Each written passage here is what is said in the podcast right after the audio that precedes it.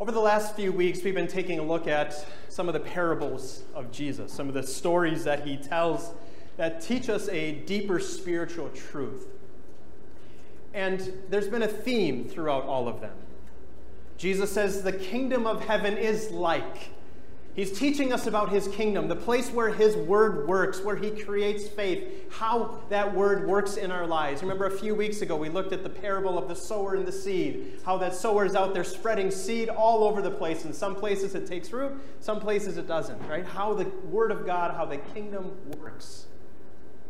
Last week we looked at the parable of the weeds and the wheat right? How God allows in this world, this field, the weeds and the wheat to grow together, believers and unbelievers to, to live together here, and at the end, He will separate them. But for now, that plan and how He keeps His wheat safe and strong. How the kingdom of God works. How the Word of God works in our lives, in our hearts. And today we have four parables in this little section.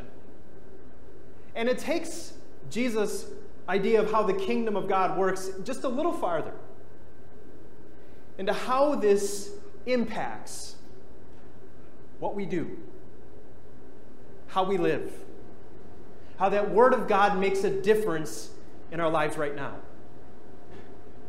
how what life in the kingdom looks like. The first two of Jesus' parables are, are pretty easy to understand, right? Let's, let's look at those again.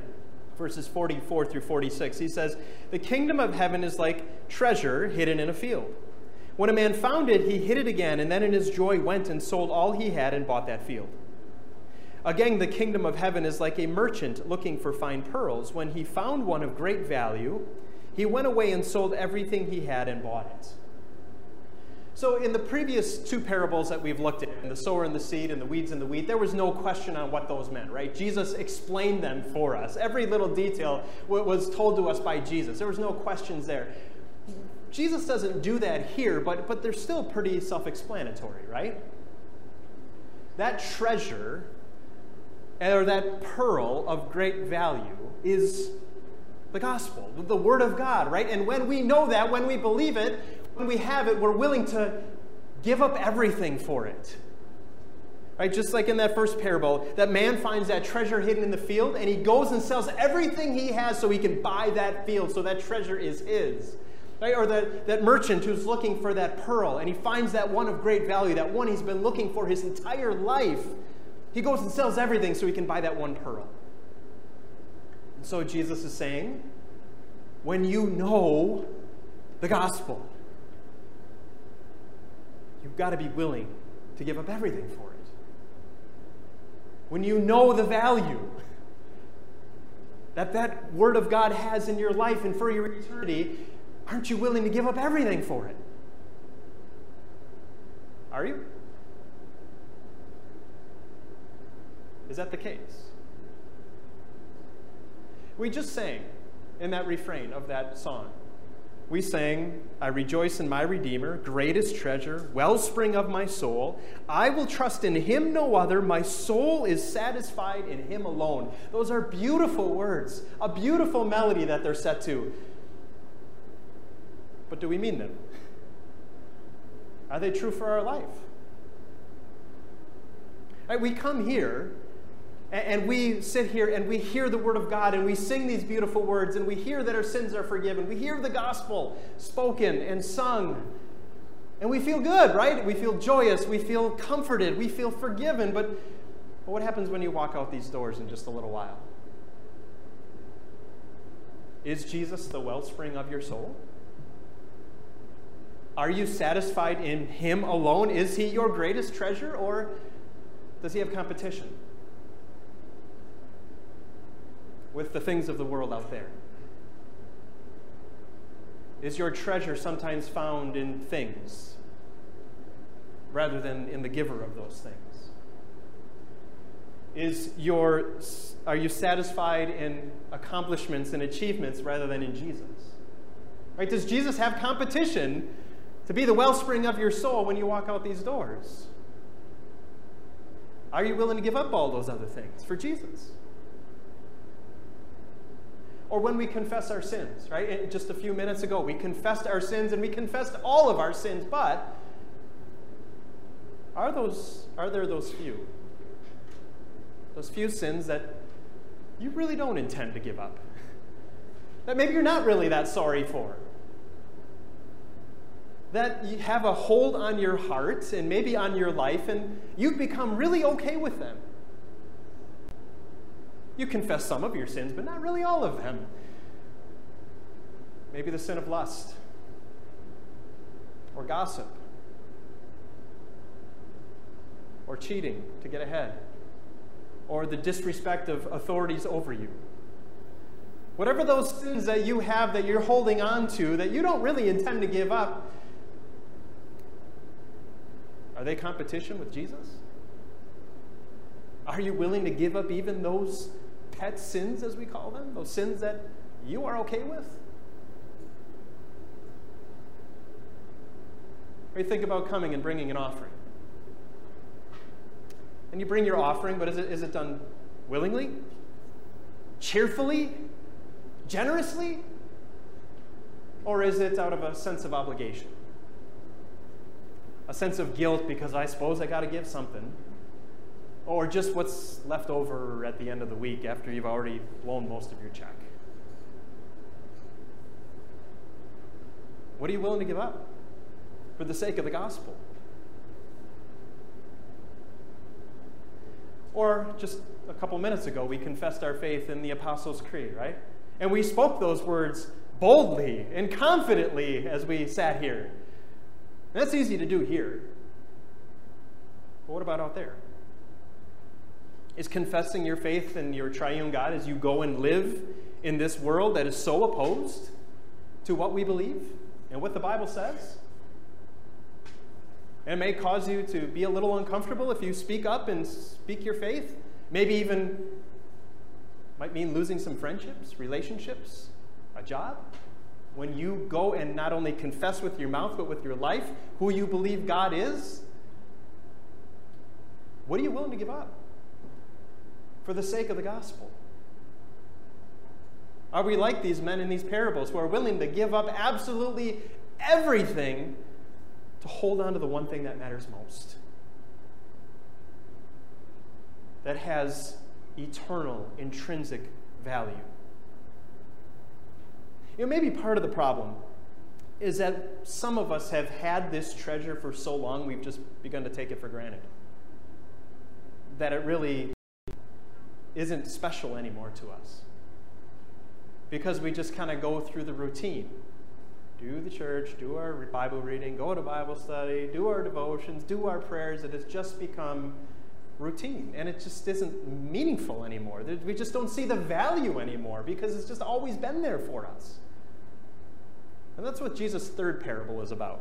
This is what he says, starting at verse 47. Once again, the kingdom of heaven is like a net that was let down into the lake, and it caught all kinds of fish.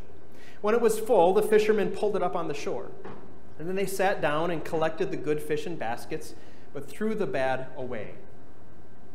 What Jesus is teaching us here is, you know, on the outside, all the fish look the same, right? As they catch them, they all they're all caught in the nets, and, and they drag them up on shore. If, unless you're a, you know an expert fisherman, they are, they're just all fish. They all look like fish, right? You can't tell the good ones from the bad ones, but the fishermen can. They know what's a good fish and what's a bad fish. The good ones they keep, the bad ones they throw away. And what Jesus is teaching us with this parable is we all look the same, right? We do the same things. We all go to church. We give our offerings. We go and try to be kind and loving and forgiving and help the poor and the needy, right? It all looks the same on the outside. But what's going on inside? Because that's really what God cares about.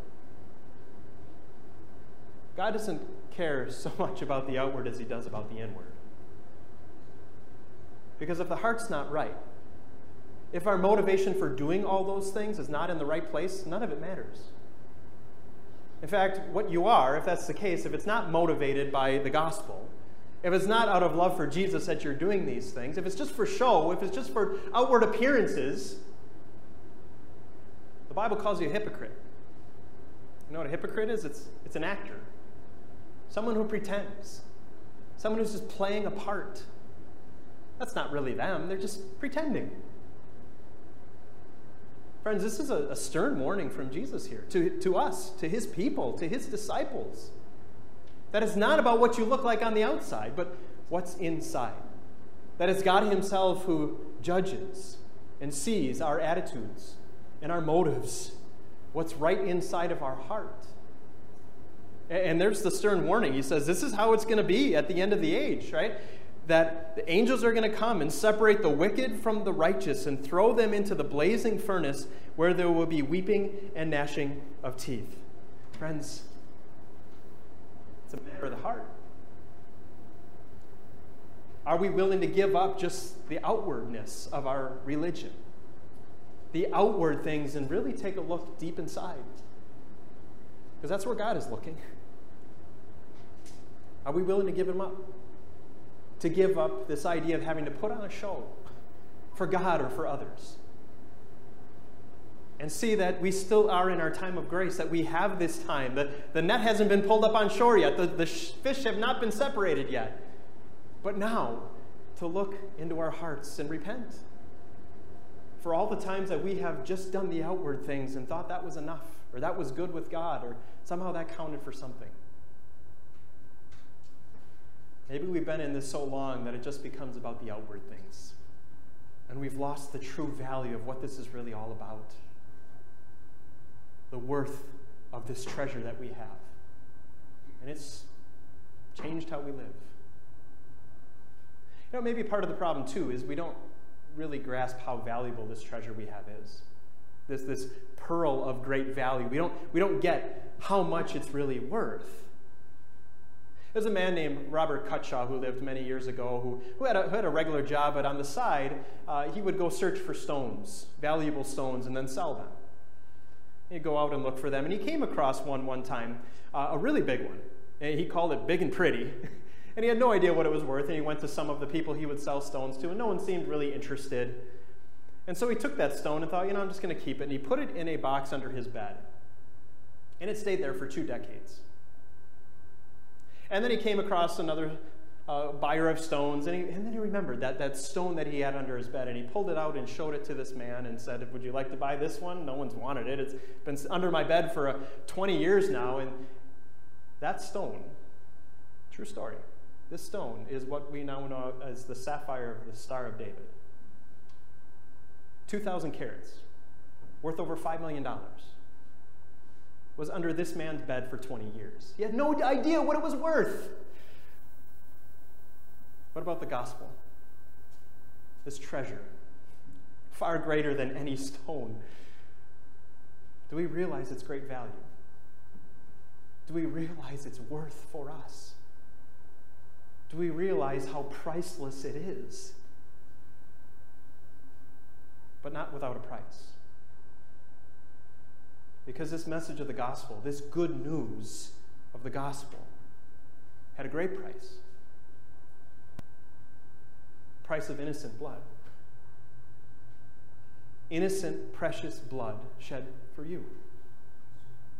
That God Himself was willing to take on flesh and shed blood for you that Jesus was willing to give up absolutely everything for you his throne in heaven, his life on earth, and everything in between. That's how valuable God says you are. That's how important you are to Him. That He was willing to sell everything, give up everything so that you could belong to Him. Willing to sacrifice Himself willing to go into that blazing furnace, to that place of weeping and gnashing of teeth, so that you would never have to. So that you could be counted a good fish in God's eyes because of the righteousness of Christ, because of his merits, not yours. Friends, do you realize the intrinsic value of that precious blood of Jesus? And what it does, it makes you his now and forever that right now you are holy in God's sight. Right now, He says, You have eternal value in my sight. You are my prized possession, and I will give up everything to keep you as my prized possession. Friends, that's the treasure you have. That's the pearl of great value that has been entrusted to you, and you don't have to buy it. You don't earn it in any way. You don't deserve it. It's given as a gift. The good news that your Savior has taken your place and taken your death and taken your suffering and your pain so that you can have peace and forgiveness and life and hope and salvation, a spring of spiritual riches that flows from that empty cross. It's all yours. It's all yours as a free gift. How can we not be willing to give up everything? Absolutely everything to hold on to it. How can we not? Be willing to give up anything in this life that would keep us from holding on to that great pearl of great price. To hold on to that treasure to hold on to those truths of the gospel. And that's what Jesus wants more than anything else. And that's what his last parable is about. He says first, he says, Have you understood all these things? Jesus asks. He wants to make sure his disciples, do you get what I'm saying? do you understand what the kingdom of heaven is like? Do you understand how it's so valuable, so precious? It has eternal value for you, and that you're willing to give up everything for it. Do you understand these things, my friends? And they answer yes. And along with them, don't we have to answer yes? We understand, we believe. By God's grace, we come in word and sacrament in these means of grace. God continues to come again to help us to see how valuable it is, how worthy of our time it is, how priceless it is for now and forever. And that's why Jesus says right at the end every teacher of the law who has become a disciple in the kingdom of heaven is like the owner of a house who brings out of his storeroom new treasures as well as old. And friends, that's what Jesus invites us to do to go into that storeroom as often as you want to, as often as you need to, and, and bring out the treasures. Bring them out old and new. Right? Bring out those old treasures, like, like probably some of the first words you learned when you were a child if you grew up in a Christian home. Jesus loves me, this I know, for the Bible tells me so. So simple, so old, but so beautiful, so true, so comforting, so powerful. I bring out those old treasures. Go back and review those basics of Jesus lived for me, Jesus died for me, Jesus rose for me. Go and take out those old treasures and look at them and handle them again and look at them and be amazed at the love your God has for you. And then also pull out those new treasures too. Dig deeper. Look into that storeroom. Continue to find all of those wonderful truths and begin to try to grasp, as Paul says, how wide and long and high and deep is the love of Christ that he has for you. Bring out those new treasures too and see what you didn't know before. Grow faith in those things that were hidden to you before to see just how great the grace of God is. Go back into that storeroom over and over and over as you come and listen to the word here, as you come and receive the sacrament here, as you open up your Bibles and read and do devotions and with your family at home. Go back into that storeroom. Bring out those treasures and see just how valuable you are to God. Friends, how can we not be willing to give up everything? our time, our possessions, pride, even maybe our life, for the sake of this gospel, for the sake of this treasure, for this gospel that says that you are God's most prized possession, and so this gospel must be my most prized possession. What are you willing to give up? By God's grace, may we always say, anything and absolutely everything. Amen.